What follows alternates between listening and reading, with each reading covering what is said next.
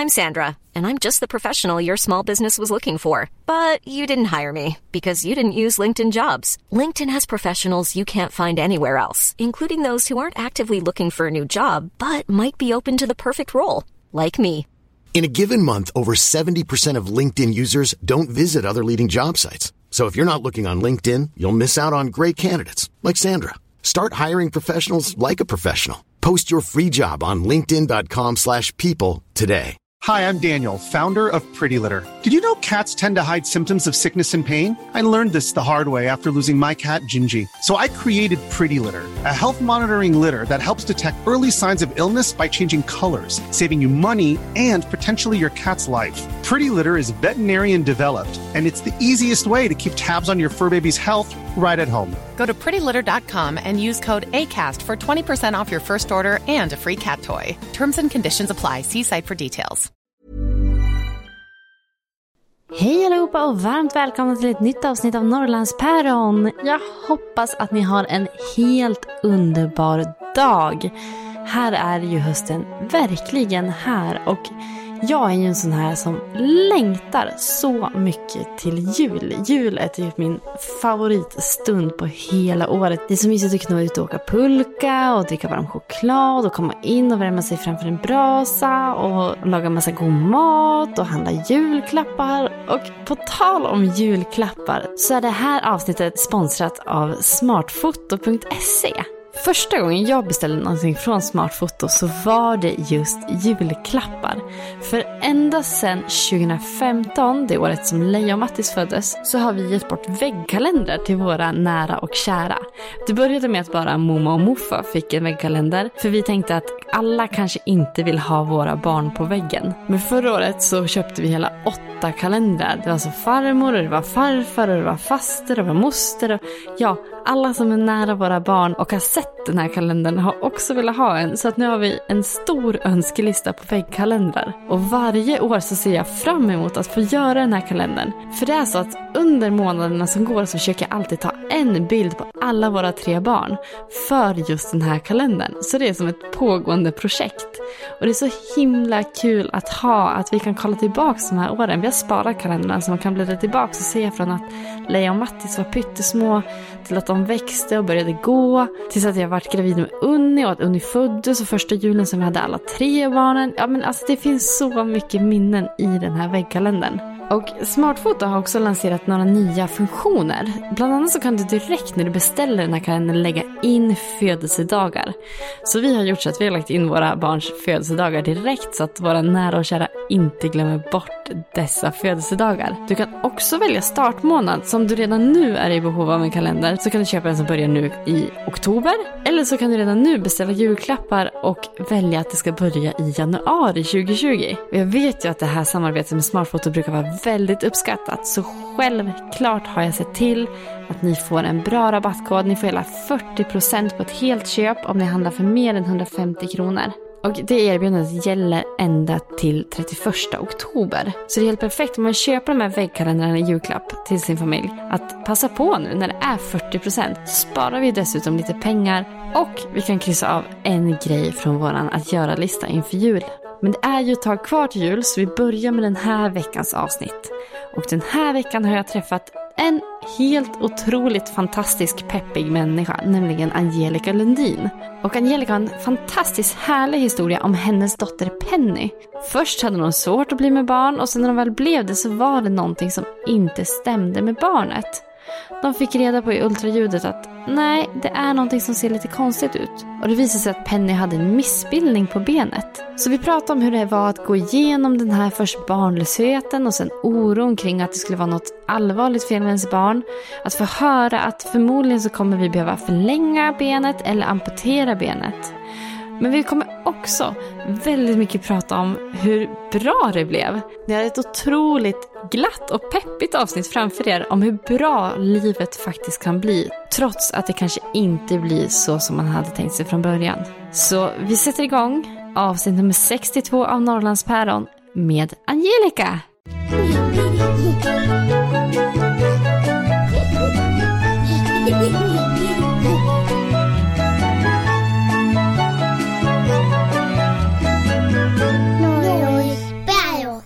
Hej Angelica! Hej! Välkommen till Norrlandspäron! Tack snälla. Hur mår du idag? Jag mår bra.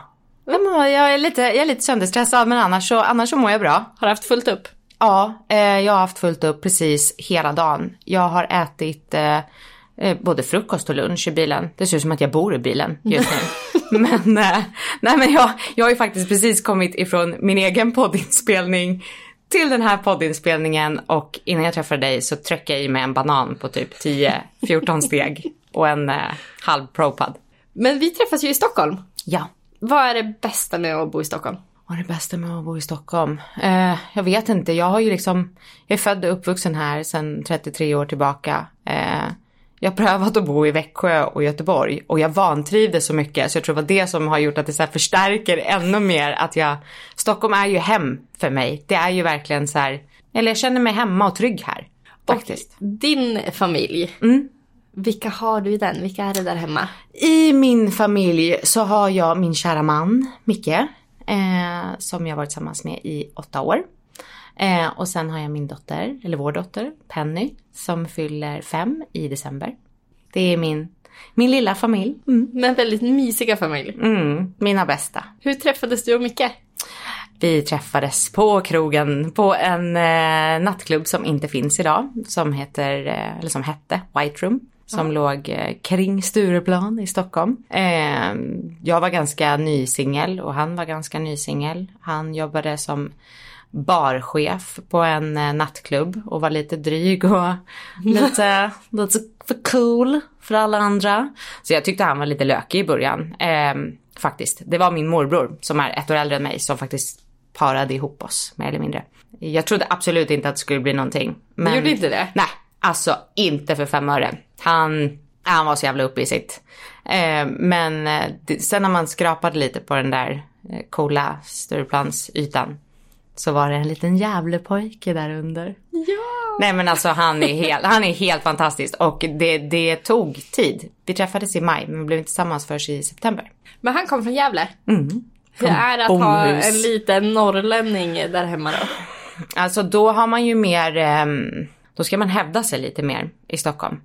Jag tror att det var det som jag märkte på honom. Att han var så här, han var lite stöddig och jag bara, vad är han så stöddig för liksom? Och sen tror jag att han, när vi träffades så hade han spenderat så himla mycket tid på just Stureplan och innerstan. Men han hade liksom inte så mycket koll utanför. Utan för Stockholm, Stockholm för honom var liksom den här lilla klicken Den här lilla bubblan. Ja, lilla bubblan. Ja. Så att allt annat som jag föreslog att vi skulle göra var han såhär, men gud, ligger ute på landet. Jag bara, eh, va? Nej, det ligger inte på landet. alltså, Och då kommer han från Gävle liksom. mm, exakt. Så att eh, det, det är nog eh, skillnaden, tror jag. För jag skulle nog inte säga att han på något sätt är så här lugnare än mig för att han har vuxit upp på någon annan, alltså en mindre stad eller något. Alltså absolut inte. Jag är nog fan nästan lugnare än honom. Ja. Det här beslutet då, att börja skaffa barn. Mm. Det är ju inte det lättaste beslut man kanske tar. Hur kom det sig för er att ni började försöka? Ja, alltså jag tror att det kommer som i många förhållanden att det kommer som det här äh, naturliga, nu tar vi det nästa steget eller vad är nästa steget i våran relation? Eh, men jag kände någonstans ganska tidigt i vårt förhållande att jag tror inte det kommer bli så enkelt för oss. Att jag har alltid haft den känslan liksom.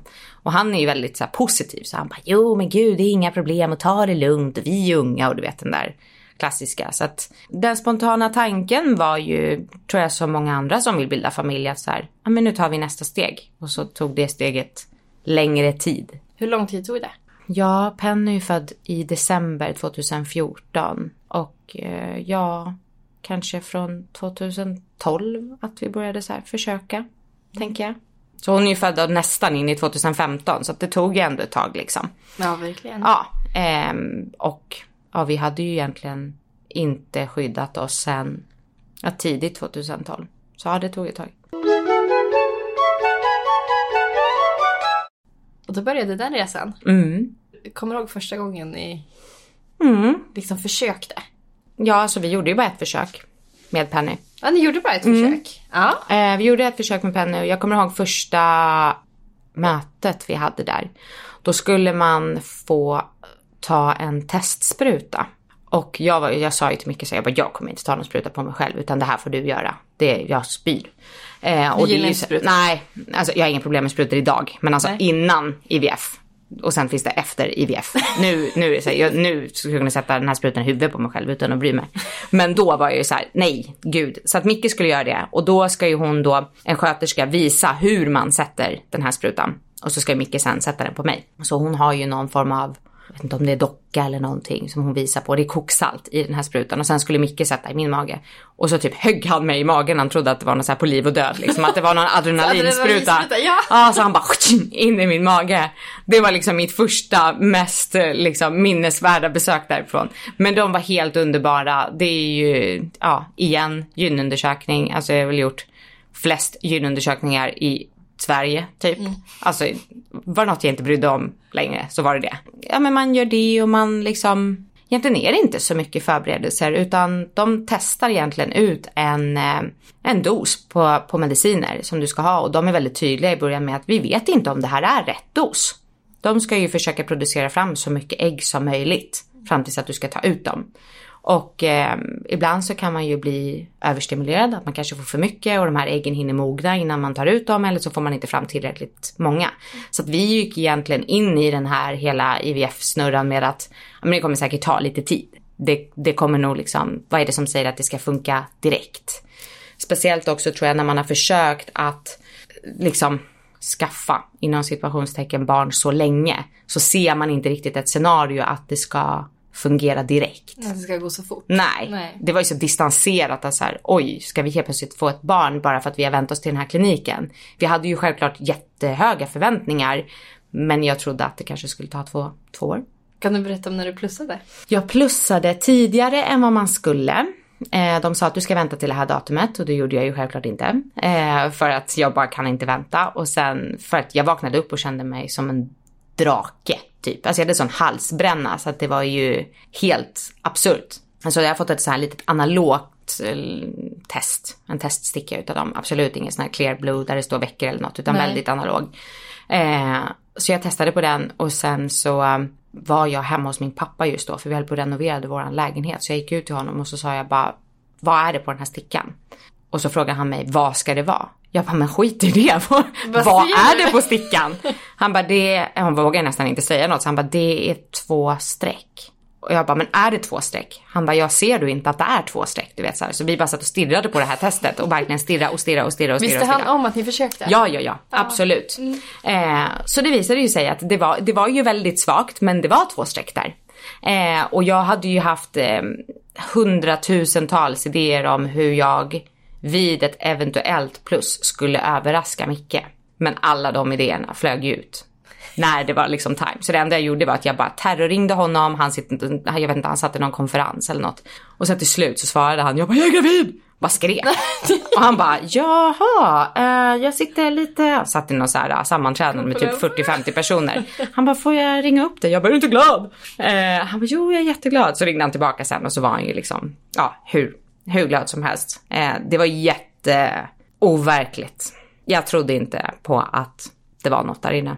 Jag trodde det var fel på alla test. Hur många test tog du? Ja, den veckan, 2025. Oj! Kanske. Nej men alltså jag tog typ eh, två gånger om dagen. Nej men det var, det var helt, jag, jag kunde inte förstå det. Alltså jag verkligen kunde inte förstå det. Och jag vet att de här eh, digitala testen, där kan det ju stå, jag tror att det står kanske en till två veckor eller så står det tre till fyra veckor eller fyra till fem veckor, något sånt. Ja. Och jag såg också att det ändrades, så att det gick ifrån så här två till tre veckor till fyra till fem veckor. Och så jag förstod ju då att så här, oj, den här graviditeten sitter ändå och den, det ökar hela tiden i hormon. Så då blev det ju liksom, då började det ju sjunka in och då får man ju också komma på besök till IVF-kliniken som konstaterar att det är en graviditet och de lite släpper en ju när, när man har konstaterat att det är en graviditet och man egentligen ska skrivas in hos en, en barnmorska. Då släpper de taget om en lite. Men hur är det, får man något tidigt ultraljud nu när man har gjort IVF? Mm, det får man. Jag tror jag gjorde vecka fem eller vecka sex. Precis när man har fått, man får ju en lapp på vilket datum man ska testa. Så även fast jag testade tidigare så ringde jag till kliniken och då sa de så här, ja men det är jätte, det är jättekul, alltså verkligen världens största grattis, men du måste ändå testa på det datumet vi har satt ut.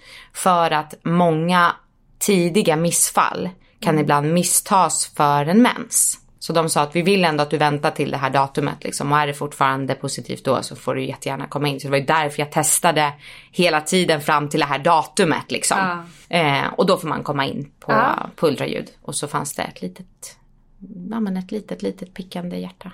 Ja, nej, Men då var du gravid. mm, då var hon där. Vågade du tro att du skulle få ett barn?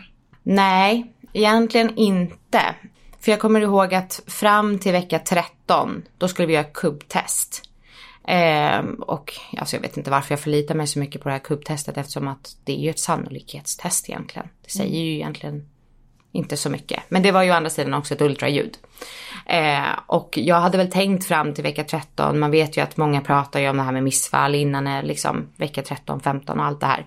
Så att jag minns att när vi hade varit på det här kubbtestet och vi hade fått de bästa siffrorna man kunde få, vilket var en på 20 000, så sa de till oss när vi gick, för de visste ju om att det var en IVF-graviditet, och så sa de så här att ni måste våga tro på att det här är en riktig graviditet.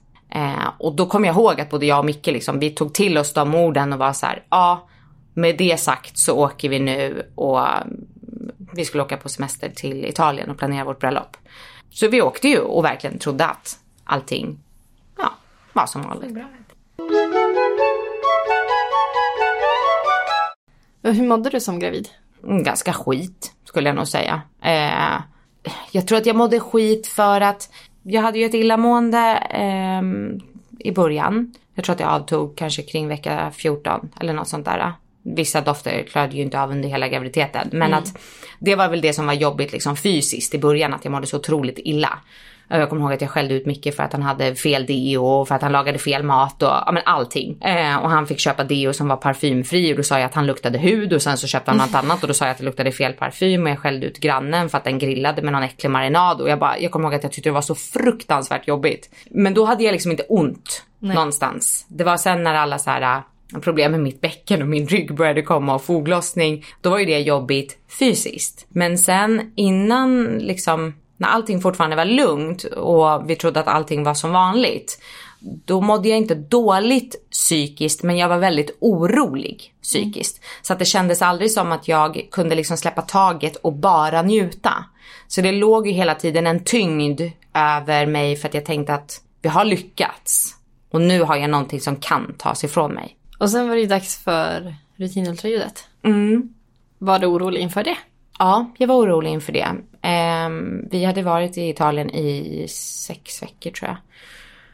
Så vi gjorde ultraljudet ganska sent. Ehm, och sen på flyget hem på natten från Italien till Stockholm så tänkte jag så här, det är nog något som inte stämmer. Jag bara fick en magkänsla att det skulle vara för bra för att vara sant att man gör IVF. Lyckas på första försöket och sen så är det liksom bra. Och sen samtidigt så tänkte jag att nej men alltså varför det? Varför skulle det inte vara bra? Hur många är det, jag menar hur många är gravida? Och det, är- det är ju hela tiden att det föds liksom friska barn. Tänkte jag också att nu får du sluta vara sån jävla downer liksom. Ja, så jag slogs med de här tankarna och Micke bara sov på flyget. Så jag, ja, jag satt inte riktigt och, och samtalade utan det här var pågick i mitt huvud liksom. Och så, vi kom hem sent på natten, jättesent på natten, typ 3-4. Och alla våra väskor var försvunna. De hade fastnat i Tyskland. Så då var det liksom att vi riktade fokus på det. Att vi var så här, men gud, aha, hur ska vi lösa det? Ja, vi tog en taxi hem och så tänkte jag ändå så här, ja men skitsamma, vi får de här väskorna sen. Nu ska vi ändå på ultraljud imorgon bitti liksom. Så att man försökte bara, det var bara en transportsträcka från flyget till ultraljud egentligen. Såg du fram emot ultraljudet ändå? Jag såg fram emot ultraljudet för att jag ville så himla gärna veta vilket kön det var. Det Du skulle kolla det? Ja, och jag tror att så här, alltså hade vi fått ett andra barn idag och jag med vetskapen nu vet att det viktigaste är hur barnet mår, inte vad det har för kön. Det är inte så att jag var helt pucko då och tänkte så här, mm, jag bryr mig inte om något eller att jag inte var medveten om att det finns barn i magen som inte växer som de ska. Men jag tror att jag tänkte så himla mycket på bara så här, åh gud, vid det stora ultraljudet så får man reda på oftast vad det är för kön om man vill. Så att jag försökte väl i min jag försökte väl bara behålla någon sån normal känsla. Alltså och inte grotta ner mig så mycket. Så att jag var jätteexalterad över ultraljudet för att jag ville få bekräftat vad det var för kön. Och då hade ni alltså gått igenom IVF, och ni hade lyckats. Och ni hade varit gravid kanske 19-20 veckor eller något sånt? 21 veckor. 21 veckor. Och ni gick in i det här rummet. Mm. Vad hände där? Precis när vi gick in så kände jag ju att hon sparkade så att jag visste ju om att det, vad det nu var, så visste jag ju om att det var vid liv. Så jag var inte orolig över det.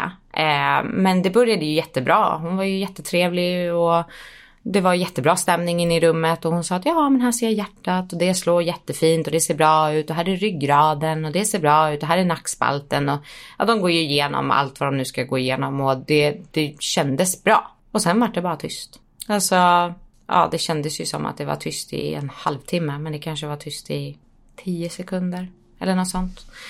Och så sa hon bara det är lite tråkigt här. Och det är så här, ja vem fan uttrycker Lite dem? tråkigt. Ja, vem fan uttrycker det? Det kan man ju inte göra. Det är som att sitta på ett flyg och så säger någon det är lite tråkigt i högtalaren. Ja, vad är det som ska vara tråkigt? Kraschar vi eller inte? Alltså det blir så här, ja men vad är det för öppning? Ja, Så jag och min man bara så här, ja. svårt att förstå. Ja, det liksom- blir ju Ice Bucket Challenge liksom. Det Ja. blir ju bara, eh, jag bara vadå? Vad, vad är det som är tråkigt liksom? Man hör ju typ hysterin i ens egen röst. Och hon sa bara att jag hittar inget ben. Och jag bara, va? Liksom, jag visste inte ens att, att man kunde få de orden yttrade till sig liksom. Jag tänkte så här att det vanligaste man hör talas om det är att man kan se att det är någon trisomi liksom, eller att det är någon down syndrom eller någonting sånt. Så jag bara, men vadå jag hittar inget ben liksom. Hon bara, nej nej, hon fick ju panik och hon, jag tror inte att hon på något sätt hade stött på något avvikande case. Så att hon var ju ganska dålig på att hantera det också. Så hon började ju famla sig ut ifrån det här rummet och sa att hon skulle hitta en kollega och eh, hon gick iväg och Vad pratade tänkte ni med då? någon. Sa du mycket något till varandra? Ja, vi bara stod, vi bara stod rätt. Och vi tänkte ju bara att nu är det ju något riktigt allvarligt fel, liksom något riktigt allvarligt. Hon kom tillbaka, hon mätte igen och hon mätte igen och hon mätte igen och hon sa att jag hittar inget, jag hittar inget ben. Hon lämnade rummet igen och sen så kom hon tillbaka med ett igenslickat kuvert och så sa hon bara ni ska åka till SÖS. Till Södersjukhuset som ligger i Stockholm och så frågade jag varför och så sa hon nej men ni ska åka till eh, alltså den akuta specialistmödravården. Och sen så, eh, alltså jag minns inte riktigt det här. Vi ställer oss upp och tar oss ut ifrån det här rummet men jag minns inte riktigt vad vi säger eller vad vi gör. Det enda jag minns är att innan vi går så säger hon, ja ah, just det, ni vill ju veta vad det är och det är en tjej. Och så går vi och då var det så här, då vet jag att det är min dotter där inne. Men någonting är fel. I'm Sandra, and I'm just the professional your small business was looking for. But you didn't hire me because you didn't use LinkedIn jobs. LinkedIn has professionals you can't find anywhere else, including those who aren't actively looking for a new job but might be open to the perfect role, like me. In a given month, over 70% of LinkedIn users don't visit other leading job sites. So if you're not looking on LinkedIn, you'll miss out on great candidates like Sandra.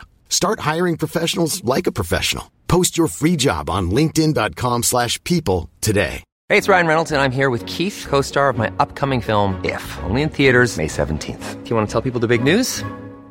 All right, I'll do it. Sign up now and you'll get unlimited for $15 a month and six months of Paramount Plus Essential Plan on us. Mintmobile.com slash switch. Upfront payment of $45 equivalent to $15 per month. Unlimited over 40 gigabytes per month. Face lower speeds. Videos at 480p. Active Mint customers by 531.24 get six months of Paramount Plus Essential Plan. Auto renews after six months. Offer ends May 31st, 2024. Separate Paramount Plus registration required. Terms and conditions apply if rated PG. Hi, I'm Daniel, founder of Pretty Litter. Did you know cats tend to hide symptoms of sickness and pain? I learned this the hard way after losing my cat, Gingy. So I created Pretty Litter, a health monitoring litter that helps detect early signs of illness by changing colors, saving you money and potentially your cat's life. Pretty Litter is veterinarian developed, and it's the easiest way to keep tabs on your fur baby's health right at home. Go to prettylitter.com and use code ACAST for 20% off your first order and a free cat toy. Terms and conditions apply. See site for details.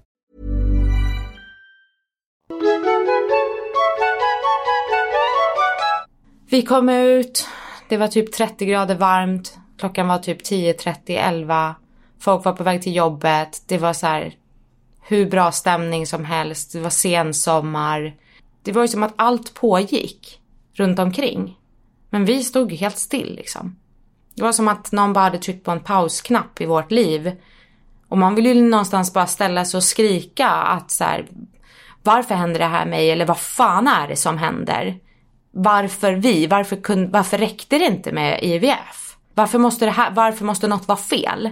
Har jag gjort något?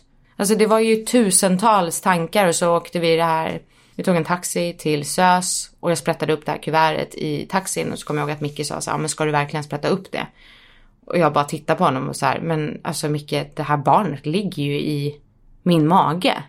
Det här är ju ditt och mitt, det är ju självklart jag vill veta vad det är som står. Han var ju så han menar ju bara välmening liksom att, ja men jag vill inte att du ska må ännu sämre Mm, typ tills vi precis. kommer dit och han bara, Mm. du vet Innan inte det vad som som kan, kan ta emot det, Nej, eller, ja. och innan det finns någon som kanske kan förklara vad, vad fan det står på det här pappret liksom. Ja, och så jag sprättar upp det och så står det eh, kort lårben tror jag att det stod. Och sen stod det homogena tarmar. Och homogena tarmar vad jag har förstått så här i efterhand betyder lite genomskinliga tarmar på ultraljudet. Och det i sin tur kan vara indikation på down syndrom. Så då jag googlade ju blixtsnabbt i bilen. För att man alltid gör, för att det är fel i huvudet på en. eh, som om man ska bli nöjd och glad över svaret man får. Liksom. Du kan ju googla snorig och så kommer upp cancer eller liksom vad som Oh ja, helst. oh Så ja. det är ju inte bra. Men eh, det här var ju bara i affekt liksom. Och eh, så då googlade jag ju kort lårben och eh, typ homogena tarmar eller vad det var. Och då kom det ju upp då att eh, ja, det kan vara indikation för Downs syndrom. Så det var det första jag sa till Micke att då är det Downs. Då, då är det definitivt det.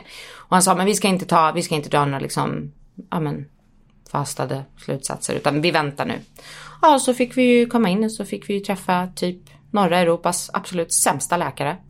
Eh, den mest otrevliga, osympatiska människa jag träffat i hela mitt liv. Nej. Som bara gapade, skrek och var tyst, sluta grina, ligg still. Vad är det du inte förstår? Nu får du ligga still, bla bla bla. Jag måste kunna kolla det här. Jag är- Skojar du? Jag har ingen aning om vad det är som är fel, men om du inte ligger still så kan jag inte ta reda på det heller. Och bla. Alltså, ja, det gick i 200 blås och det var ju... En gång så sa ju Micke till henne så här, nu får du liksom take a step back på riktigt. Ja, och de kollade ju med ultraljudsmaskiner och de kunde egentligen inte säga någonting mer än att ja, vi hittat inte heller något ben. Alltså det var ju så här, jaha, men nu då? Vad betyder det liksom? Ja, exakt. De kunde någonstans då se att det är något som är snett. Vi kan inte riktigt se vad det är. Eh, de började ju direkt prata om att vi skulle göra fostervattensprov och att eh, de sa att om ni vill göra abort så är det väldigt viktigt att ni tar ett beslut snabbt för att Socialstyrelsen har tillträde den här och den här dagen. Jag bara så här, men vänta, va? Eh, så från att jag ska gå på ett rutinultraljud och i princip få ett kvitto på att barnet mår bra och kanske eventuellt få reda på kön till att jag nu ska göra ett fostervattenprov och att vem ska ha något sammanträde och att jag eventuellt ska göra en abort. Alltså det vart, det gick för fort liksom. Vilken hemsk förmiddag. Fruktansvärd. Alltså verkligen fruktansvärd. Och eh, ja, efter mycket om och men, jag ringde till min eh, tjejkompis mamma för att det var hon som var min eh, barnmorska. Jag har känt henne i typ 25 år. Berättade allting lite snabbt. Jag tror att jag och Micke berättade för henne på högtalartelefon för jag bara snörvlade och grina. Och jag sa att de har erbjudit oss att vi ska göra ett fostervattensprov och då sa hon att gör det. Ja, gör det för att då kan man utesluta egentligen det mesta. Och det enda vi kände då, det var väl att om det skulle vara någon, någon form utav, det finns ju olika trisomier och allt sånt där och vissa är ju inte förenade med liv Nej. utanför magen. Precis, Och det ju går bra medan man är gravid, Ja, men sen är det- och det var ju då vi kände så här, ja men då ville ju vi, då vill ju vi självklart veta det så fort som möjligt. Om man måste avbryta liksom en eh, graviditet. Så då var det ju den här jävla kärringen igen som skulle göra det här fostervattensprovet och det var ju ligg still annars så kan jag sticka ditt barn och då blir det missfall och hej och hå. Hur går det till? Ja, alltså jag har ju fragmentsminnen ifrån det här men man blir ju tvättad. Det är väl som lite lätt operationssal kan man säga. Eh, man blir ju tvättad och sen så är det en, en nål som man för in i magen. Genom magen. Genom magen? Mm, genom magen. Så suger man upp lite utav den här fostervattenvätskan. Tror jag att det är. Och sen tror jag att det är där man tar proverna på. Alltså jag kanske säger fel. Jag tror att det är så. Men du fick i alla fall en spruta in i magen? Mm, en nål. Ja. Och sen gör man det tillsammans med någon form av ultraljud för du ska se exakt vart du får in den. Okej. Så det är därför, och det är så här, ja det är klart jag förstår att jag måste ligga still, alltså det är rätt viktigt. Men hon var ju såhär, ligg still, vad är det du tvättar? Uh, Alltså det var ju kaos. Och sen efter det, när man har gjort ett fostervattenprov så är det ju en förhöjd risk för missfall. i en viss tid. Jag kommer inte ihåg hur lång tid det är. Eh, och jag minns att jag frågade henne så här, ja men vad ska jag göra om jag till exempel börjar blöda eller liksom vad det nu är. För det här var på en fredag. Hon bara, ja det finns inte så mycket att göra. Är det ett missfall så är det ett missfall och ja, då är det så. Nej. Och jag bara, nej men ja. Vad hade hon för dag? Jag hoppas inte hon alltid är så. Nej men så, nej men vi åkte hem eh, på fredagen där och drog ner persiennerna. Det var ju som sagt 30 grader varmt ute. Folk var på väg till eh, Långholmen där nere vid Hornstull där vi bodde med sina roséflaskor och sina picknickfiltar och ja, jag typ stirrade in i Mickes ögon eller i kudden i, ja, fram till måndag. Gjorde absolut ingenting. Vi hade lite familjemedlemmar som kom förbi med koka korv och försökte tvinga i Micke och köpte så här 40 ml-flaskor till mig från apoteket om du måste äta eller du måste dricka liksom. Och, ja, det enda jag gjorde det var ju att jag bara gick på toa så jag gick och la mig igen. Hur reagerade Micke? extremt starkt. Alltså jag har gått igenom tunga saker i mitt liv innan det här. Ehm, till exempel min biologiska pappa har ju suttit i fängelse stor del av min barndom. Alltså det har varit så här, det, jag är skilsmässobarn, jag flyttade hemifrån när jag var 16. Ehm, jag har levt i destruktivt förhållande. Alltså jag har upplevt mycket tunga saker. Micke kommer från en kärnfamilj, han har levt ganska tryggt. Ehm, jag vill väl säga att hans liv egentligen inte hade rubbats på så stort sätt Mm. innan det här hände. Så att han kastades ju verkligen ur kurs. Kanske att han tog det lite bättre än mig precis i början när vi inte visste vad det handlade om. Eh, för då var jag så otroligt uppriven och ledsen. Och ofta är det ju så i ett förhållande att man är inte lika ledsna båda två samtidigt. När någon rasar då steppar den andra in och tar tag och liksom så här, det här löser vi tillsammans. Och sen när den andra rasar, men då kliver den andra på. Det är som att man går på sitt så här, olika pass Ja, om vem som precis. tar vem. Och eftersom att jag var ju bara mm, så orolig för att jag kände att jag har, jag bär på det här barnet men jag vet inte vad som är fel. Så det var en, jag kommer ihåg att jag liksom blev rädd ibland för att jag kände så här, det är så konstigt sätt att förklara det på men jag kände vad är det jag bär på? För att jag visste inte vad det var. Jag kunde inte sätta finger på vad det var så för mig var det nästan så här utomjordiskt när de inte kunde säga vad det var för fel och jag bara väntade på att få svar och då kändes det som att jag kanske får svar på att allt är fel. Att det liksom, det vart så, ja, sjuk känsla. Så han var väl kanske lite starkare den helgen. Tänker jag. Fick ni reda på någonting på måndag?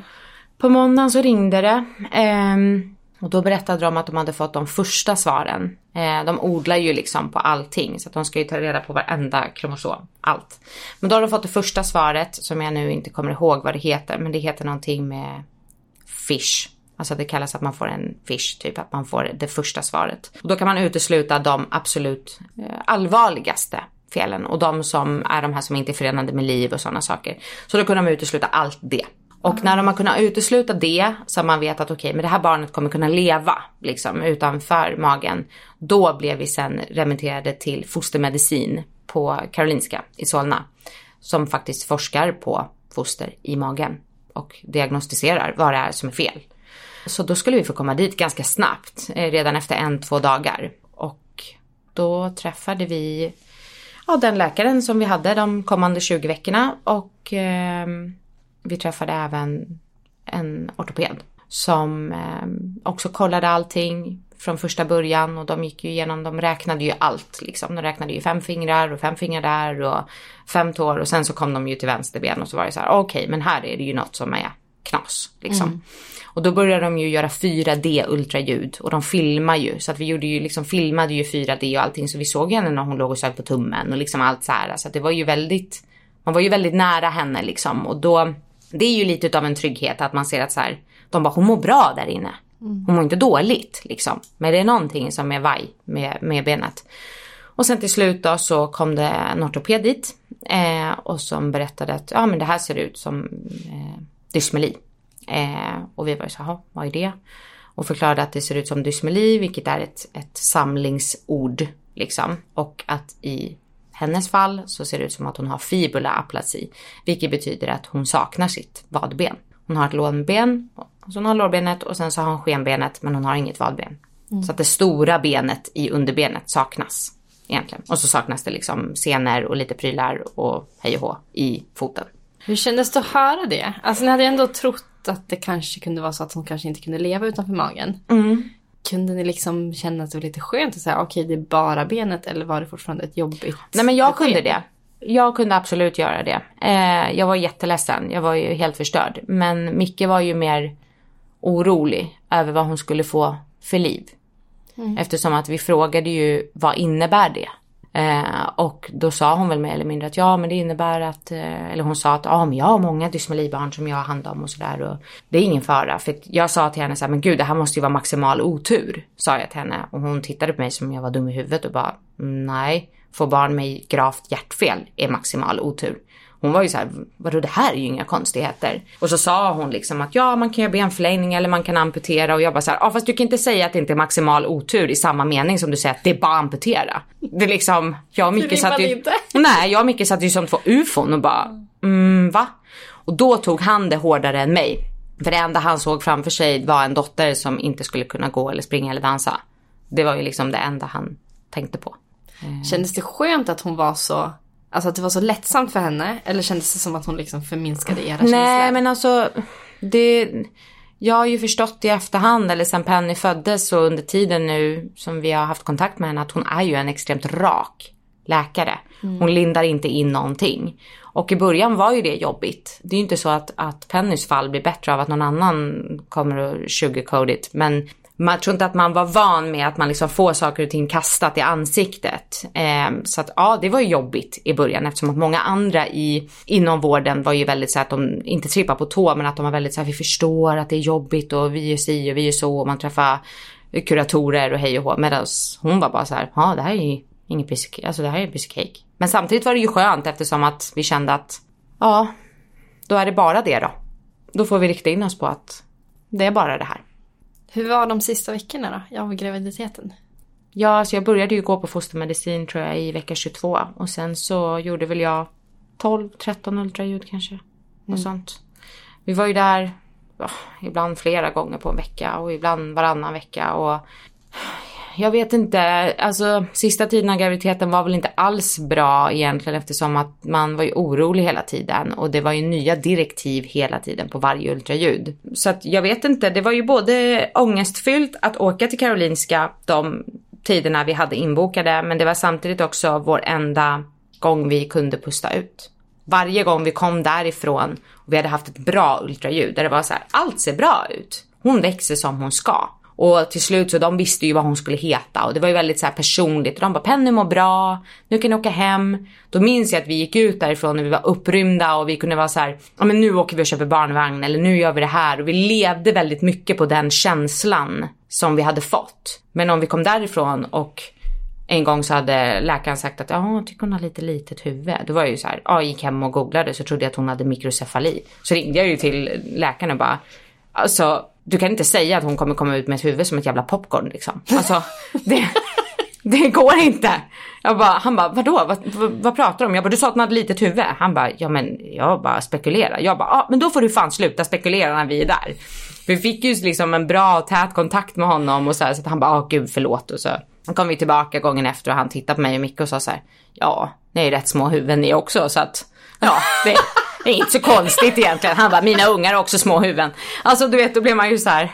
Jag bara, men du kan inte spekulera högt. För att vi var ju som vettextraser. Vi drog ju åt oss allt liksom. Vi sög ju upp varenda liten grej han sa. Så hade vi fått någonting som kändes negativt, då gick vi därifrån och var ju liksom helt nedslagna i skorna och verkligen hatade allt. Avbokade planer med kompisar. Bara, nej ni kan inte komma på middag. Nej vi vill inte komma på middag. Hej då och gick hem, kollade på en serie och försökte bara glömma allt fram till nästa möte. Eh, så att vi levde egentligen för de här besöken. Så det var väl ingen rolig graviditet. Jag har ju inte njutit en enda dag.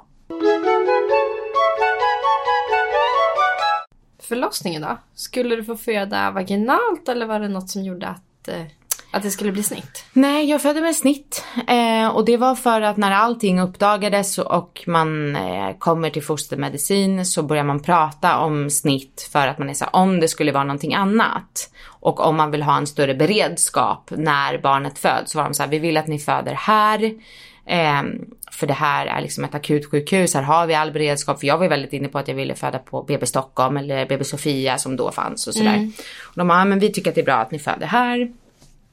Och som sagt, om det skulle vara någonting annat så är det bra om man gör kejsarsnitt. Mm. Så tanken var att jag skulle göra kejsarsnitt fram till säkert vecka ja, så här 30.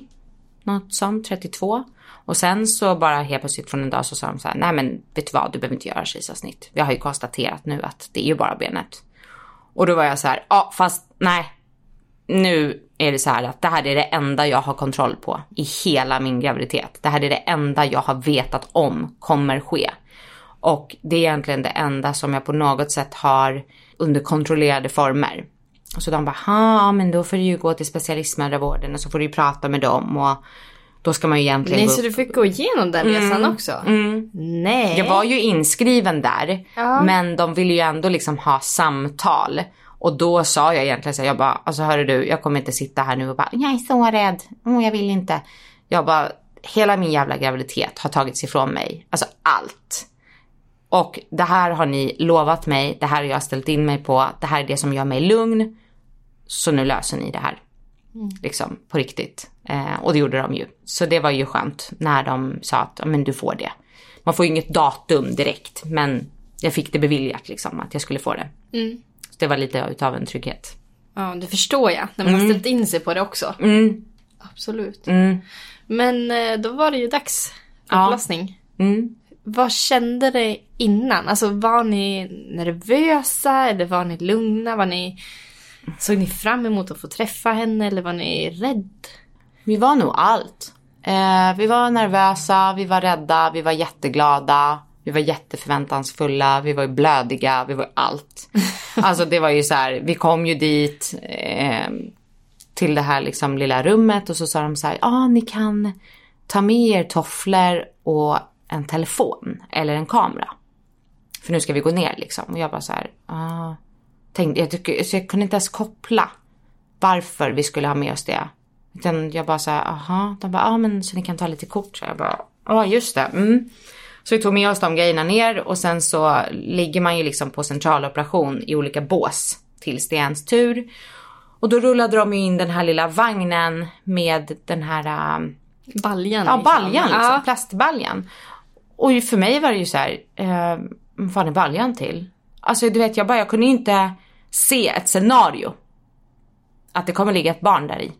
För att det var ju liksom, helt plötsligt var det 16 december 2014, det var beräknat snitt. Men våran resa hade ju börjat så 2012 allt det här, liksom allt med alla försök, med undersökningar, med IVFN, med ultraljud, med att vi fick reda på att det var helt galet till liksom överlevnaden fram till det här datumet och sen helt plötsligt var det här datumet här. Och så kom de in med den här baljan som att det var världens mest självklara sak. Att så här, ja men här får ni en balja för ni ska få en unge. Och så jag kunde inte koppla det liksom alls. Ehm, Ja, och sen när det var vår tur så fick ju vi börja gå och så gick den bakom och rullade den här baljan liksom. Och man bara, men gud, vi ska verkligen gå och få vårat barn. Det, alltså det går ju inte att förklara. Jag vet inte, jag kan ju liksom prata ibland med mina kompisar om det här och om de har gått igenom en lätt graviditet eller haft väldigt lätt att bli gravid så är det väldigt naturligt för dem att säga ja, du blir gravid, du är gravid och här kommer en förlossning. För mig var transportsträckan kändes som flera, flera, flera år att det var inte naturligt för mig att det skulle komma en förlossning efter en graviditet. Utan jag såg egentligen bara allting som överlevnad. Och till slut hade jag liksom satt upp den här förlossningen på så högt uppsatt mål att det blev svårt att ta in. Eh, så jag följde ju liksom bara med i alla förberedelser inne i rummet och det är liksom, ja men sätt dig si och så, nu ska vi lägga den här bedövningen och nu ska vi göra det här. Hade ni fått förklarat för er hur Pennys ben skulle se ut? Vi hade sett hennes ben på eh, både 3D och 4D. Så att vi hade ju sett det i olika vinklar jättemånga gånger. Ehm, och jag minns att jag så här memorerade det flera gånger, hur det såg ut. Men det går ju inte att jämföra med hur det såg ut på riktigt. För att du ser det på en skärm och sen får du ut en bild som är svartvit jag visste inte att, att de hade börjat med kejsarsnittet riktigt. Utan jag kände ju att det var som att någon stod och tryck på mig. Att det liksom vart lite svårt att andas. Att det vart lite så här, eller inte svårt att andas, det kändes som att någon tryck på magen egentligen. Mm. Så att jag trodde att det var förberedelser allting. Jag var ju bedövad. Och sen helt plötsligt så hör ju jag att hon skriker. Så jag blev ju så här, men gud det är ju liksom de har ju börjat. De har ju liksom kört under hela den här tiden. Så jag fick ju sån chock och då, då hör jag, eftersom att jag hör att hon skriker så vet jag ju om att liksom, men gud hon är ute. Och då tar det bara några sekunder och Micke liksom får ju hjälp och lägger henne direkt på mitt bröst. Och jag har ju liksom infarter och gud vet vad och jag ligger ju typ som Jesus på det här bordet liksom helt som ett kors. Så jag säger ju bara till Micke så här, får jag se hennes fot? Så han lyfter ju liksom på handduken. Och då ser jag ju den och det är ju så här, ja det var ju världens sötaste fot. Alltså det var ju världens minsta lilla fot. Och den var ju bara sned liksom. Alltså det var ju som att den låg ju längst upp med benet liksom, eller vad man ska säga. Den var ju som 90 grader utåt och uppåt. Och när jag hade sett den då så var jag så här, det var så liten del av henne. Och sen tittar man på hela henne och liksom, man bara så här, men herregud, var är du liksom? Det, det, var, det var så helt surrealistiskt att så här, här är hon liksom. Hon är här nu. Och um, jag minns att de tog henne, Micke gick iväg, de gick till det här rummet bredvid och de typ, ja de karvade väl ihop mig. Och jag låg kvar och jag minns att jag frågade flera gånger så här, är det bra? Är det bra? Är det bra liksom? Är det lugnt? Är det bra? För att det känns ju som att de är borta så länge. Mm. De är ju inte det. Utan det går ju faktiskt ganska snabbt och han skulle väl hjälpa till och klippa navelsträng och det ska ju vägas och sådär. Så kommer de tillbaka och de bara det är helt lugnt. Hon mår jättebra. Det är helt lugnt. Eh, och jag hörde några gånger att hon så skrek och så så att jag förstod ju det. Och sen så kom han tillbaka med henne och så la han henne på mitt bröst igen och liksom då var det ju så här, ja men vi löser det här Penny. Det är liksom, vi fixar det här. Det är ingen fara. Och Micke tittade på mig flera gånger och han var så här han bara, det löser sig Angelica. Allt kommer lösa sig. Och då, mm, alltså då kände man att man hade varit orolig så mycket i onödan. För det var bara, det var verkligen bara det. Det är så svårt att förklara den känslan liksom. När man så många gånger i livet trott att man aldrig ska få uppleva det. Och sen kommer sekunden. Då blir det liksom, alltså skulle jag få ett barn till då skulle jag aldrig uppleva den känslan. Även om, om alla säger att det är samma kärlek till flera barn, jag skulle aldrig uppleva den känslan. För att vi hade sett henne så många gånger innanför. Det var liksom, jag vet inte hur många ultraljud jag har gjort liksom totalt, 40 stycken kanske. Och det här första gången utanför. Liksom, så att det vart så. Kände du igen henne från ultraljuden? Ja, gud ja. Ja, ja absolut. Jag hade ju suttit och kollat på de sista ultraljuden vi gjorde med hennes lilla näsa och med hennes haka och med liksom allting. Och sen när hon kom ut så är det så här, jag antar att nästan alla föräldrar känner så att det är så här, det här är det vackraste jag sett i hela mitt liv. Men jag blev ju så här, men herregud, det här är liksom, det här är min skatt. Alltså det vart ju så övermäktigt.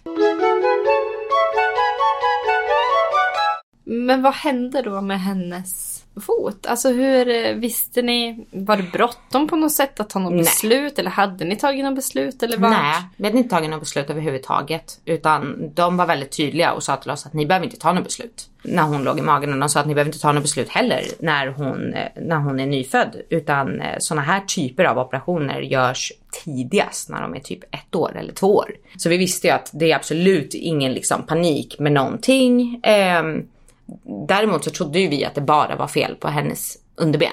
Men det mm. visade ju sig att det var fel på hennes höfter. Och det var ju någonting som visade sig vid en röntgen. Och eh, hon hade ju inte luxerade höfter, alltså de, de var inte ur led. Nej, men precis. de var lite underutvecklade. Och ironiskt nog på hennes högerben som Jaha. är helt friskt. Helt random.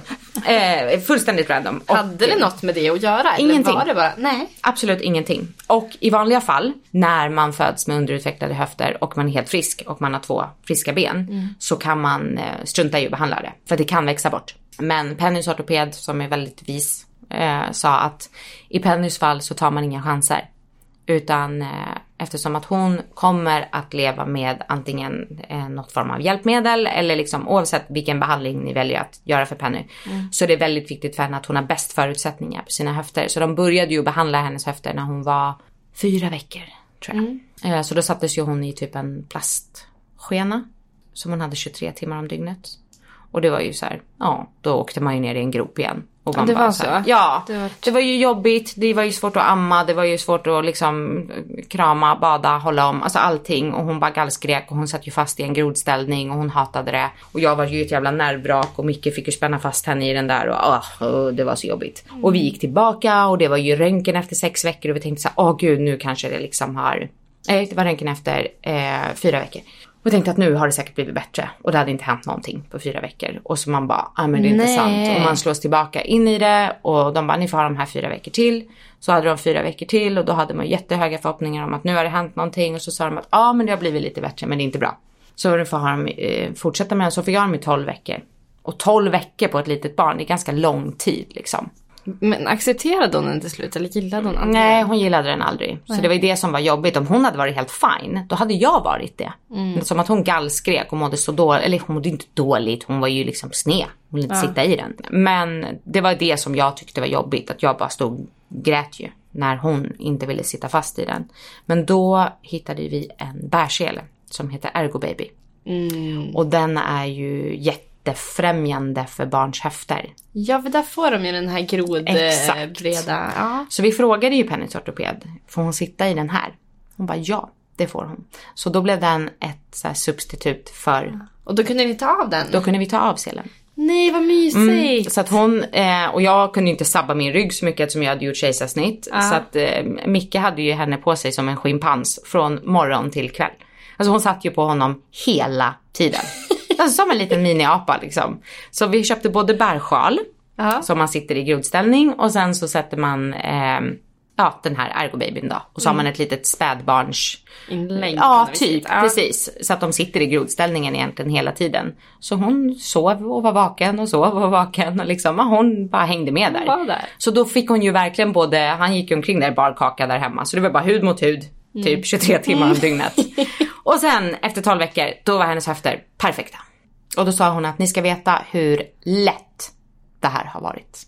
Hur otroligt liksom enkel, enkelt sätt det är att korrigera höfterna på det här sättet. Eh, att inte behöva genomgå en operation när man är äldre. Så då var vi såhär, yeah yeah. Men nu har vi ju fattat att okej, det var ganska enkelt sätt. Du nämnde förut att de val ni hade Mm. var ju antingen att amputera benet eller att förlänga det. Mm.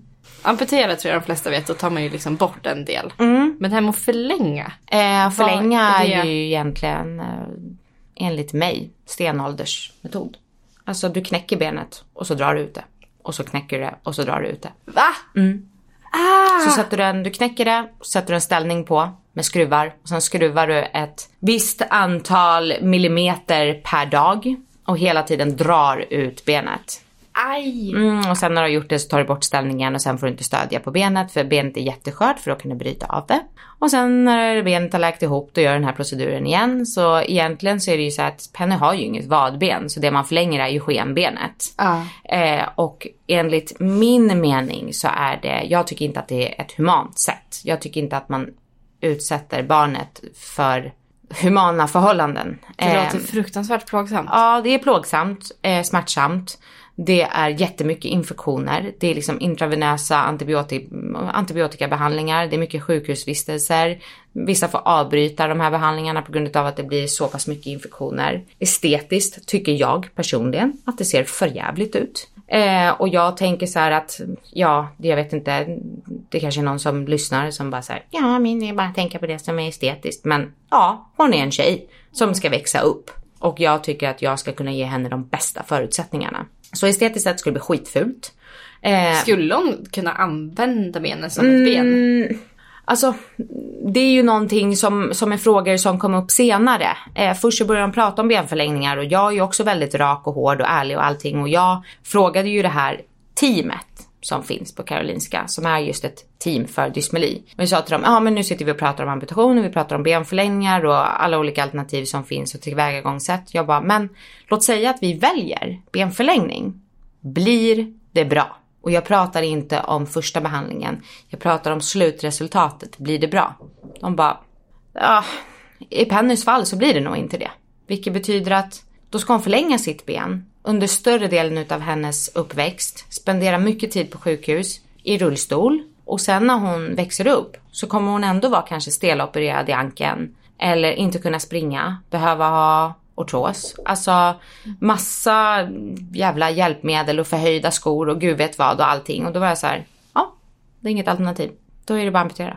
Och då var det så skönt för att då var de så här, ja men vad bra, då behöver vi inte höras nu på typ tio månader. Hur gammal var Penny när du tog det beslutet? Var- Ja, Micke tog väl det beslutet när hon var, ja, kanske tre månader. Något sånt. Eh, och då hade vi innan haft en liten skena till hennes fot. Som vi skulle använda för att töja hennes fot åt rätt håll liksom. Så jag bara tog av den här skenan. Jag bara här, varsågod, ta den, hej då. Nu vill inte jag ha något skit på henne. Nu vill inte jag hålla på och töja åt varken höger eller vänster. Nu ska vi hem. Nu ska vi vara fred. Och nu ska vi bonda som familj. Och sen hörs vi när det här är aktuellt. Eh, så vi egentligen gick hem och försökte leva på som vanligt. Och så visste jag att från och med ett år, eh, kring ett år, så börjar man att fundera på liksom amputation och börja planera och allting. Och jag hade ju kontakt med väldigt mycket familjer i USA. För där är det väldigt vanligt att man amputerar och i Sverige är det inte så vanligt. För att det mycket hänger ihop med rädslan av att, oh gud vad läskigt med amputation. Och att eh, många inte vill ta bort någonting som de har. Att de är så här, men gud varför ska vi ta bort en fot om vi kan behålla den? Men är, vi kan ju inte jämföra med våra fötter som är vanliga. Friska? Alltså, nej, Nej. hon hade ju inte frisk vävnad i liksom.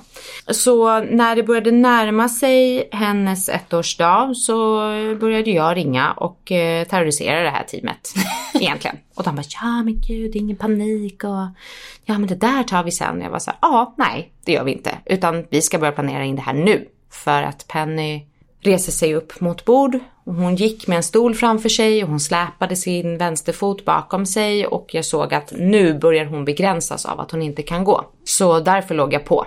Eh, och hade jag inte legat på så hade hon inte fått sin operation tidigt. Så att jag låg på tills vi fick ett datum och så amputerades hon 28 januari. Så hon var 13 månader. Ja, du var liten. Mm, hon var jätteminig. Men de månaderna när ni var hemma, kände du att du Innan. fick, innan ja, fick du lugn och ro? Eller fick ni lugn och ro? Fick ni njuta? Fick ni... Mm, jo, vi fick njuta. Vi fick njuta och vi fick förankra vårat val. Och vi fick även bli... Ehm, många föräldrar som jag har kontakt med, både svenska och utländska, säger att det finns ett liv innan amputationen och det finns ett liv efter. För på, på ett sätt så är det som att du kan inte börja riktigt att leva innan det är gjort. För du är så otroligt begränsad. Eh, och så att vi kände hela tiden att det var en transportsträcka fram tills det. Så vi försökte landa i vårt beslut men det kändes som att vi inte levde fullt ut. Vi var ju liksom eh, inte inne i sjukhussnurran och vi hade inte så mycket sjukhuskontakt och det var inga besök och sånt. Så att det var ju skönt och lugnt. Men det var ju också det här visuella för oss som förstagångsföräldrar att det var ju liksom, du vet Penny hade inga skor. Var det snöstorm, du kunde inte sätta ner henne någonstans, Du kunde inte ha någon sko på sin fot. Liksom ingenting. Så det var så här, ha, fick man ha så här små tosser på, du vet så här, en satt snett och en ramlade av och skit. Och det var svårt, vi hade inte riktigt landat i det. Var man inne i en galleria typ eller någonting så brukade vi ha så här en filt liksom. Bara för att vi, var, vi pallade inte riktigt att folk tittade. Vi hade inte landat i hela grejen, det var så mycket. Så ibland kändes det skönt att bara så här, inte någon skulle glo typ. Så vi, vi, vi landade i det rent mentalt att vi kommer gå igenom någonting. Men det kändes inte som att vi liksom riktigt hade börjat leva. Det kändes som att vi hela tiden stod och väntade på något. Hade du önskat, för om jag har förstått det rätt så alla har ju liksom inte valet att ha kvar eh, kroppsdelen som kanske inte funkar och amputera den. Önskar du att du inte hade haft valet? Det, jag har aldrig reflekterat över det utan vi kände oss så pass säkra med vårt val. Vi vacklade aldrig efter att vi hade tagit beslutet. Jag kommer ihåg att vi samlade väldigt mycket information till varför vi hade tagit rätt beslut för att kunna använda det i framtiden för att förklara för Penny. Jag kan se Penny i ögonen idag och tala om för henne varför vi valde det. Men den 28 januari kom. Det var dags för amputering. Hur nervösa var ni? Eh, vi var jättenervösa. Eh, hon var ju, alltså hon var ju så liten. Hon var ju liten och fastande liksom 13 månader och hon låg bara och drack lite ersättning och väntade och operationen blev uppskjuten flera timmar. Hon var jättetrött eh, och allting och jag minns att jag var så orolig och så rädd. Så jag sa till Micke att du får gå in med henne i operationssalen, jag kommer inte klara det. Och sen precis när de sa liksom att nu är det dags att gå till operationen så ändrade jag mig. Jag bara sa nej, nej, gud, det är självklart jag som ska gå in med henne. Och då får ju Micke bara så här, ja om jag har sagt att jag vill gå in med henne, då skulle aldrig han säga nej, jag går in med henne. För att då skulle jag sänka honom på plats liksom. Han var så här, okej okay, du vill gå in med henne, du får gå in med henne. Jag vet inte, någon sån här mamma-instinkt liksom. Så jag gick in med henne, la ner henne på en så varm operationsbädd. Hon höll i båda mina händer och jag bara la min kind mot henne typ och så här, stod och pratade med henne. Och så, jag sa till dem, sätt inte på henne masken. Spänn inte fast masken på henne. Så de höll masken ovanför hennes ansikte liksom. Mm. Och sen så till slut så, jag tror att hon samtidigt fick någonting i sin infart. Så då var det en sköterska som la en hand på min axel och så sa hon så här, nu sover Penny. Så vi tar hand om henne nu. Och då var det ju som att någon vred på en kran. Alltså då bara grinade jag ju så mycket så att jag typ inte fick någon luft. Jag bara snorade som en gris där ute i korridoren och bara Ja, oh, ah, det var ju hemskt. Eh, och jag, jag gick ut ifrån de här liksom dubbeldörrarna till det här anhörigrummet och Micke satt ju där liksom. Så att han, han sa ju ingenting utan han egentligen ställde sig ju bara upp och bara så här höll om mig. Och så stod vi så. Och det går inte att göra någonting då. Du har ju gått ifrån rummet. Eh, och det är ju påbörjat. Och liksom, ja, vad fan ska du göra? Du bara åker med. Och vi gick upp i den här kafeterian, jag hade min mamma där, Micke hade sin bästa killkompis, jag hade min eh, bästa tjejkompis och min bästa killkompis som var där. De försökte liksom, eh, alltså inte spela pajas och underhålla oss, men de försökte ändå så här prata med oss och vill ni ha något att äta och du vet, det bara vände sig i min mage, jag kunde inte äta någonting. Och sen när vi sitter i den här kafeterian, då kommer med en matbricka i handen Pennys ortoped. Som alltså ska amputera henne. Jag bara så här, eh, ursäkta, eh, jag vet inte om du har missat memon men eh, du ska liksom amputera min dotter där nere. Och hon bara så här, hej hej, tittar på oss. Jag bara, hej. Och hon bara, ja de, eh, ja vi, vi ska snart köra igång. Men det är så mycket förberedelser innan amputationen. Ja. Så det är egentligen det som kirurgen går in och gör. Det är att hon är så här, vart ska jag skära? Okej. Okay. Det är så mycket annat runt omkring att hon hann äta sin typ köttbullar innan det var dags Men för henne. Hur surrealistiskt var inte det? Att liksom, Jätte. hon ska ju göra något som är ganska stort för ja, er. och för henne var ju det en dag på jobbet. Och för henne var det en dag, precis, hon mm. skulle bara käka sin lunch innan. Mm, och sen ska hon hugga av en fot. Ta det här sen. Ja. Okay. Det är ju helt sinnessjukt. ja. Det är ju jättesjukt. Ofta man vill äta liksom innan det. Ja, så jag, ja, jag vet inte. Jag och Micke och, och våra vänner och min mamma, vi gick ju ner där i de här jävla katakomberna på Karolinska och gick i underjorden fram och tillbaka, fram och tillbaka, fram och tillbaka. Och man bara tittade på telefonen hela tiden. Och sen så gick vi och satte oss i kafeterian och det spöregnade ute och det var ju 28 januari och det var ju grått och mörkt och det var så deprimerande och det var liksom så här, det var ju liksom, ja men skräckfilmsväder i princip. Och sen så slutar det regna och så kommer solen fram. Och så typ 30 sekunder efter att solen börjar lysa så ringer telefonen. Och så de bara, hej, vi är klara nu. Och så då bara sprang jag och Micke hela vägen. Hela vägen ner, alla jävla hissarna, allting till uppvaket. Eh, och då var det ju så att operationen är liksom på, på en sida och sen utanför de här dubbeldörrarna så går man två meter in på uppvaket. Och så precis när vi liksom ska in på uppvaket, då kommer Penny från operation till uppvaket på sängen. För de hade väl inte räknat med att de här jävla päronen skulle springa hela vägen. De tänkte väl att vi har väl tid att rulla över ungen från operation till uppvaket. Ja. Så vi bara står ju så här och ser ju henne liksom en meter ifrån oss på den här bädden med alla tuber, slangar, allting. Och det är maskiner och det är dropp och jag gud vet vad det är. Det är allt liksom. Så vi går ju efter dem liksom. Och de så här parkerade henne där inne. Och så säger de att så här, hon är inte sövd. Men hon är ju djup sömn liksom. Mm. Hon kommer ju vakna snart. Och jag har ju massa filmer och kort ifrån det här. Och Mickey står ju ovanför sängen och torkar sina egna tårar. Och vi tittar ju liksom på henne. Och hon är ju världens minsta, världens minsta lilla sjukhusskjorta. Liksom. Ja. Som bara hänger så här.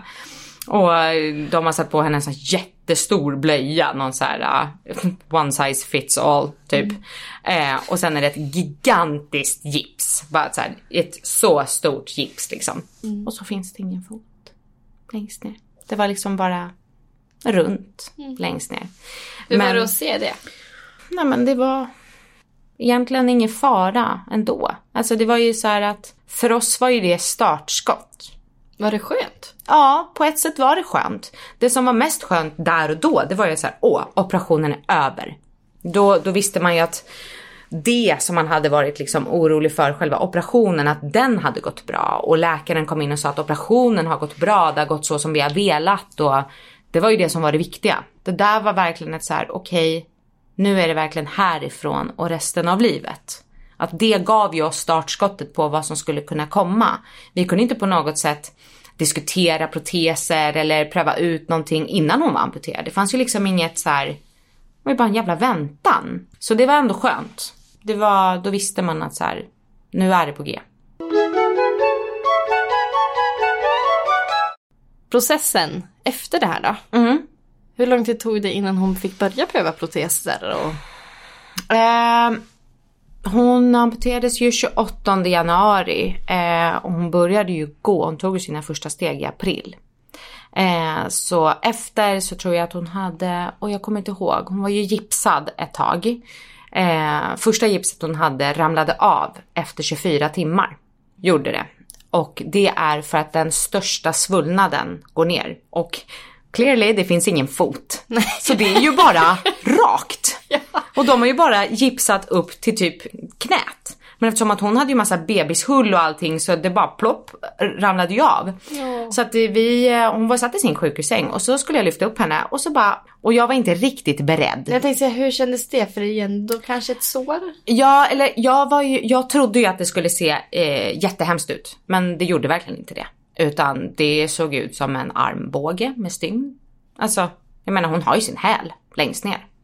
Har hon? Ja. Jaha! Har, ju, de har ju alltså bara tagit bort hennes framfot. Ja. Och sen har de satt hennes häl under hennes stump liksom.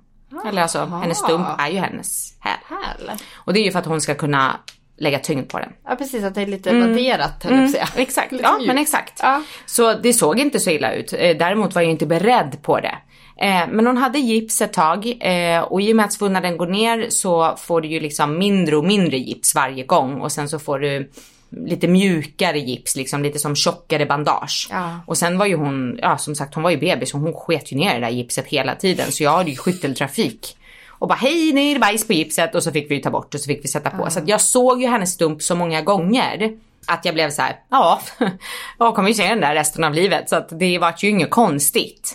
Eh, och sen det sista de gjorde, det var att hon bara hade ett, eh, hon hade ett litet plåster liksom längst, längst ner. Och sen så, eh, stygnen försvann ju utav sig självt. Eh, det var något stygn som blev lite så här, eh, ja, konstigt typ. Så det letade sig ut lite senare. Och hon hade även ett, eller det enda som var lite äckligt eller jobbigt eller vad man ska säga. Det var att de satte ju ett stift upp i hennes stump. För ofta gör man det om man har brutit något eller om man har gipsat något eller något så sätter man ett stift för att man vill liksom fixera allting. Eh, så de sa ju så ah men ni ska komma in och så ska vi ta bort bandaget och så ska vi dra stiftet. Och jag bara, aha. Så då sa ah, du kan ge henne en Alvedon innan. Och sen när de drog ut det här stiftet så var det liksom som en kran med blod. Drar ju ut en, eh, ja, jag vet inte, 10-15 centimeter lång spik. Typ. Skruv. Så de bara, ta en Alvedon. Alltså mig hade de fått söva innan. Ketamin. Typ. Ja men absolut. Ja, jag bara, eh. Men gud hur var det att se? Ja, det var, ju, det var ju jobbigt för hon var ju så ledsen. Hon gallskrek ju liksom och hon är ju bebis. Så då var man ju så här, vad fan kunde inte gett lite mer heads up på att det var liksom, jag har ju kvar det här stiftet i en, eh, ett rör. Det är ju inte så roligt. Så längst ner var det någon så här ögla på, ja men det är så här som man hittar en jävla verktygslåda. Sen efter det, då var det ju egentligen bara fokus på att hennes stump skulle läka. Och att den inte skulle bli känslig för beröring och allting för det är helt ny hud liksom där nere. Och så länge du har det kan du inte belasta dig med en protes. Okej. Men eh, redan när vi var där på sjukhuset och la om bandagen och sådär så kom Pennys ortopedingenjör dit för första gången. eh, som heter Akbar. Och så eh, sa han hej, han presenterade sig och han sa vad han gjorde, vad hon jobbade med och så sa han egentligen att det är ingen panik nu liksom. Men han var där och han gjorde den första avgjutningen för hennes protes. Och det gör man ju egentligen bara som vanligt med gips. Eh, så det gör ju inte ont utan du bara gör en avgjutning egentligen. Och så innan han skulle gå så sa han att eh, ja, jag och Penny kommer bli bästa kompisar. Ni kanske inte vet det nu men det kommer bli det i alla fall. Och det är de ju. De är det. Mm, de är verkligen det. Alltså, Vad fint! han är ju världens bästa. Han är ju helt, han är ju familj. Penny har ju verkligen fått en speciell relation till dem och framförallt till honom.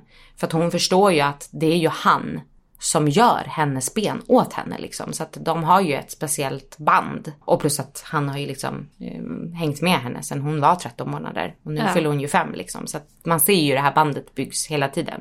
Och det är jättehäftigt. För han tog ju då avgjutning. Mm. När kom första protesen? Första protesen kom väl eh, men drygt två månader efter. Något sånt. Eh, och då åkte vi till Team Olmed och eh, så fick hon pröva ut den. Och jag har ju massa kort på det liksom när hon både sitter och står med den och allting och hon inte riktigt fattade vad hon skulle göra med den liksom. Men det var ju första gången som vi såg henne med, alltså ståendes på två ben. Första gången hon hade ett par skor. Stort. Mm, extremt stort. Och det finns faktiskt en bild på henne där hon har jeans och skor. Och då är det så här, hon har gått ifrån att ha liksom stump och typ eh, mjukisbyxor till att helt plötsligt såg hon ut, hon såg mycket äldre ut och liksom allting och hon stod upp för första gången. Och hon kände att hon kunde stå liksom. Så det var ju sjuk känsla. Gud, vad häftigt. Ja, helt sjuk känsla faktiskt. Så då var det ju så här, eh, allting var så lätt från det. Ja, det blev inte som vi hade tänkt oss, men det kan bli så här bra ändå. Och att om det är någon där ute som väntar ett barn och de har fått reda på att allt inte riktigt ser ut som det ska. Det kanske inte just är det här med, med dysmeli eller att det är någonting med ett ben eller att barnet saknar en hand. Det kan ju vara ett annat, en annan avvikelse. Så behöver det inte liksom vara spiken i kistan. Det går att leva ett vanligt ovanligt liv. Liksom. Och för mig som har ett barn, eller för oss som har ett barn, så är ju det här normalt. Vi vet ju inget annat. Jag menar, hade vi fått ett annat barn, eller ett till barn, som är helt friskt utan komplikationer så hade jag nog bara så här. Men vad gud, kan den där ungen bara sätta på sig byxor själv? Gud vad konstigt. Eller vadå, kan du bara gå till to- kan du bara gå på toa på morgonen? Utan att hon bara så här, bär mig. Ja. Och du vet hon är så här lat, jag bara, men snälla kan du inte, för hon brukar ju hoppa på ett ben. ja. Eh, eller så kryper hon, eller så hämtar jag hennes protes eller någonting. Men, och så är jag så här, men ah, kan du inte gå på toa, jag är jättetrött. Hon bara, nej bär mig.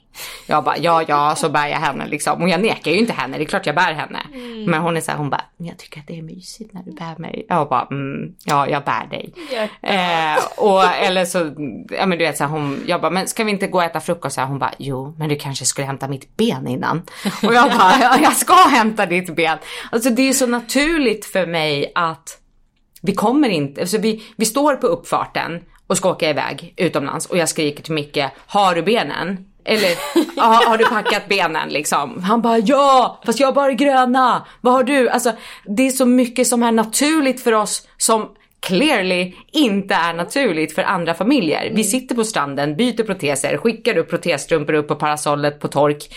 Alltså ställer fötter upp och ner och liksom, vi lever ju ett sånt liv. För oss, det finns inget annat. För henne finns det inget annat. Nej men och de som följer alltså jag har ju följt er ett bra tag. Och ni har ju som vilket liv som helst. Ja. Och Penny är ju typ den gladaste ungen jag någonsin har sett. Ja, hon är ju alltid glad. Ja men verkligen. Hon har ju fått det från min man. Ja. Han är ju som en golden. Han är alltid glad. Han är alltid ready to party. Ja, alltid. Hon är exakt likadan. Men finns det någonting i vardagen som ni känner blir, att ni blir begränsade av? Nej men alltså jag kan ju vara så här om vi säger att det börjar typ en ny, eh, alltså Penny går ju så dagmamma. Eller familjedaghem ska man ju säga. Eh, om det börjar någon ny pedagog eller någonting så måste jag ju vara väldigt så här, ja ah, men ha koll på Penny, glöm inte att säga åt henne att dra upp sin protesstrumpa eller om de är och klättrar i klätterställningar så är jag så här, glöm inte kolla så att inte benen sitter snett eller liksom sådana saker att jag, jag känner väl alltid att jag måste ha lite eh, koll. Jag kan tänka mig att eh, det finns ju de föräldrar som har barn som har kanske en extrem nötallergi. Då känner de så här, gud jag vågar inte skicka hem barnet till en kompis efter skolan. Jag känner likadant med om Penny ska hem till en kompis att det är så här, då måste den föräldern veta hur man sätter om benet om någonting händer. Att det åker av eller någonting, säger att jag är och handlar liksom 45 minuter bort så vill inte jag att hon ska känna att "Ja, nu är det ingen som kan hjälpa mig. Nu har ju hon blivit så pass stor att ena protesen hon har som sitter lite lite lösare, den kan hon sätta på själv. Men jag vill ändå att någon är med och kollar. Så det är väl egentligen den enda begränsningen, att jag känner att jag vill att någon alltid ska ha koll. Och sen är det ju jobbigt eh, typ om benet sitter snett och ungen har på sig typ underställ och skoteroverall och det är 14 minus och man bara mm, men vad kul nu ska vi bara klä av allt här och sätta om benet i snöstorm och sen kan vi gå. Min dotter Leia älskar ju Penny och pratar väldigt ofta om Penny. Eh, vilket är jättehäftigt. Men jag har också tänkt så här hur, eh, om det är barn som träffar på Penny.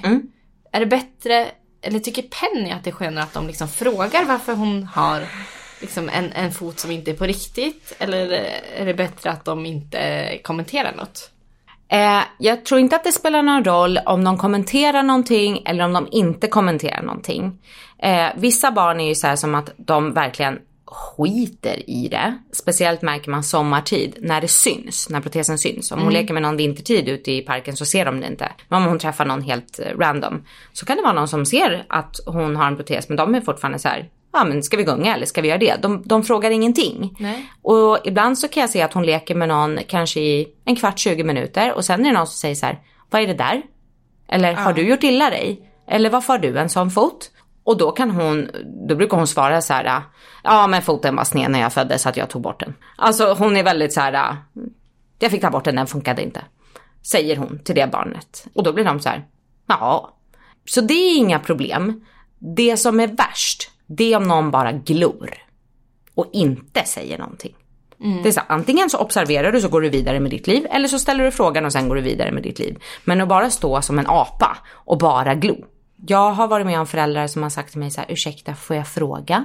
Vad är det som har hänt? Eh, jag bara, men gud självklart. Och så förklarar jag. jag bara, "Ha, ja men, ja men gud vad bra, för då kan jag förklara för min dotter. Och jag är så här, det är lugnt, Penny har säkert förklarat för en kvart sedan. och hon bara, okej så här.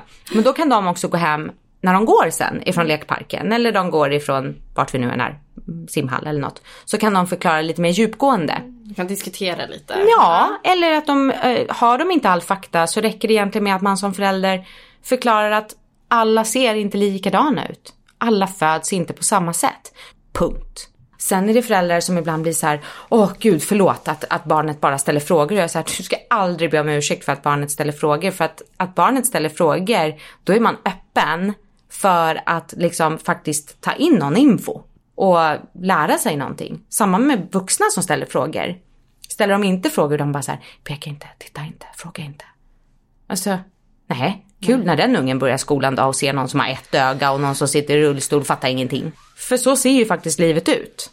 Om det är någon som skulle få det här beskedet som ni har fått. Vad hade du önskat att någon hade sagt till dig? Alltså om någon hade fått exakt det beskedet som vi har fått så skulle jag sagt att du behöver inte oroa dig. Alltså du behöver verkligen inte oroa dig. Vi har ju turen också att vi bor i Sverige. Det är gratis. Alltså hjälpmedel är gratis. Ja, är Proteser är gratis. Det är, människor lever i, ja jag har ju som sagt mest kontakt med de som bor i USA. Vissa får ju pantsätta sina hus. För deras barn växer och de måste ha nya proteser. Penny kan ju liksom bara så här, jag sparkar in i en bergvägg så min fot gick av. Alltså så får hon en ny fot. Alltså det Penny har ju knäckt liksom tre, fyra proteser och hennes ortopedingenjör bara, eh, alltså de här är gjorda för folk som väger 150 kilo. Men hon lyckas ju ändå. Hade de inte varit gratis då är det så här, ja då hade vi bott i tält nu. Typ. Ja. Så att ja, man ska ju vara glad att, eh, att de faktiskt är gratis. Eh, hjälpen överlag, all hjälp du behöver är gratis. Det är så otroligt lätt att få hjälp. Sen är det så här att det skiljer sig mycket från län till län. Eh, alla är faktiskt inte lika duktiga på att göra proteser. Jag har lyckats med min Instagram att skicka patienter till den kliniken där Penny går. De är så duktiga och det är ju så här, det, det, fin, det finns ju inget bättre. Eh, jag är inte intresserad av att någon ska skriva till mig så här, gud vad du är snygg, eller åh vilka fina skor. Det bästa någon kan skriva till mig det är så här, tack för att du kopplade ihop oss med den här kliniken. Tack för att vi har fått Pennys ortopedingenjör. Eller tack för att du har, vi har kommit över ditt konto och jag har lyckats ta mig igenom den här graviditeten. Eller liksom, det är det som är det, Det absolut. betyder Det betyder allt. Verkligen. Det betyder allt. Alltså verkligen allt. Och det är därför jag vill göra det jag gör. Jag vill ju att folk ska kunna se att, jag vill inte att någon ska hamna där. Jag vill att det ska vara så lätt för någon att söka på Instagram och få upp det så fort. Om någon liksom kommer från ett ultraljud och går hem och man sitter där och man googlar och idag är det ju verkligen så att du kan ju googla och egentligen via Google kopplas till Instagram via sökord och via hashtags och allting. Så det börjar ju bli lättare och lättare att hitta saker. Och eh, det har ju gjorts flera artiklar på Penny, både liksom i amerikanska tidningar och Daily Mail och vad det nu har varit och i svenska. Så att jag vill att det ska vara, jag vill att det ska vara lättillgängligt eh, för någon att hitta. Och det är väl egentligen, ja, vad ska jag säga till någon som går igenom samma sak? Det kommer bli bra. Jag har oroat mig så mycket i onödan för vissa saker. Det har tagit så mycket onödig energi för vad liksom. Egentligen så fick jag ju kasta bort hela min graviditet. Eh, för oro, ovisshet. Och jag tror att hade jag sett en annan familj som levde så som vi lever så hade jag nog kunnat känt ett annat hopp.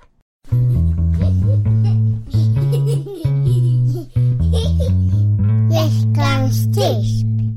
Nu tänkte jag vi ska hoppa in på veckans tips. Yes! Har du något roligt eller bra tips som du vill tipsa andra föräldrar om? Om man har små barn så vill jag tipsa dem om att köpa en bärsjal eller en ergobaby. För att ehm, det verkligen främjar barns höfter. Eh, och ehm, i många andra länder, typ, alltså mycket i Afrika till exempel, så bär de ju sina barn på ryggen eller på magen.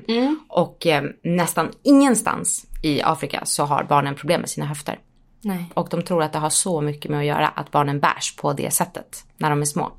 Så det är ett, verkligen ett tips till, eh, till de som har eh, små barn. Och sen överlag som tips så vill jag väl egentligen bara säga att eh, ja, jag, jag driver ju en podd tillsammans med en annan tjej och eh, hennes dotter har cancer. Så det är så många problem man kan lägga åt sidan faktiskt. Det är så mycket som är skit detsamma. Det gör, alltså, får man vabba en gång till och man känner att ah, jag vabbade förra veckan och nu är jag hemma igen. Ja men alltså herregud, sätt på en Emil-film och ät glass och mys ihop.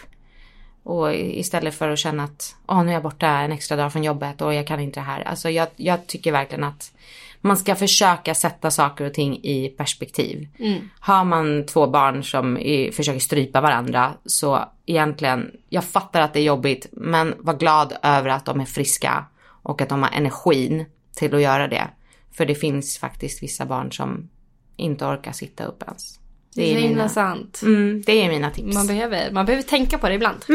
Faktiskt. Så får man tipsen så kanske man blir lite påmind att så här, ja men fan jag ska tänka på det. Mitt veckans tips blir ju självklart eran podd. Ja, tack. Vi hade i alla fall tur med vädret. Mm. Yes. Med dig, Angelica och Alexia. Yes. Den är ju så himla bra. Mm, vi försöker ju ofiltrerat att eh, skrapa bort den här perfekta Instagram-ytan. Ja, det, och ni gör det med bravur. Tack snälla! Så när ni har lyssnat klart på det här avsnittet så hoppar ni direkt in där. Tack. För där finns också mycket matnyttigt och roligt att hämta. Vi blandar högt och lågt. Ja men det är verkligen, det är så skönt. Det är verkligen så skönt. Och om man vill hitta ditt Instagramkonto, vad heter du då? Jag heter Angelica Lundin i ett ord och så ett litet understreck efter. Det finns en tjej som heter Angelica Lundin. Eh, Jag har frågat henne en gång om jag kanske kunde få, få hennes namn eller köpa hennes namn. Men hon svarade aldrig på mitt DM. Så jag, har, jag får fortsätta heta Angelica Lundin understreck. Det känns lite så här, det känns lite fjortis att ha ett understreck i sitt Instagram-namn. Men äh, det får vara så. Det funkar. Jag gör så att jag lägger en länk här nere till dig också, så kan man hitta in. Toppen. Tusen tack för att du orkade komma hit. Ja men gud, tack snälla. Tack själv. Så får ni ha det så bra. Detsamma. Hej då! Hej då! Hej hej!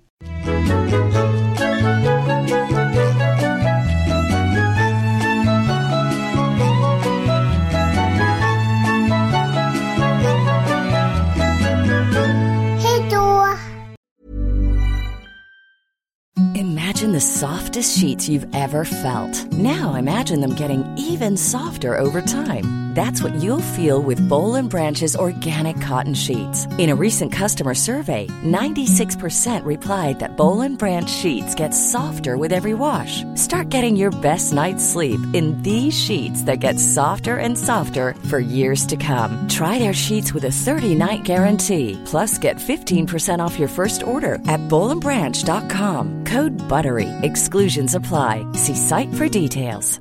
Even when we're on a budget, we still deserve nice things. Quince is a place to scoop up stunning high-end goods for 50 to 80% less than similar brands.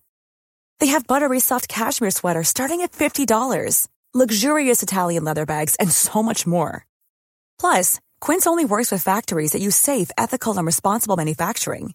Get the high-end goods you'll love without the high price tag with Quince. Go to quince.com slash style for free shipping and 365 day returns.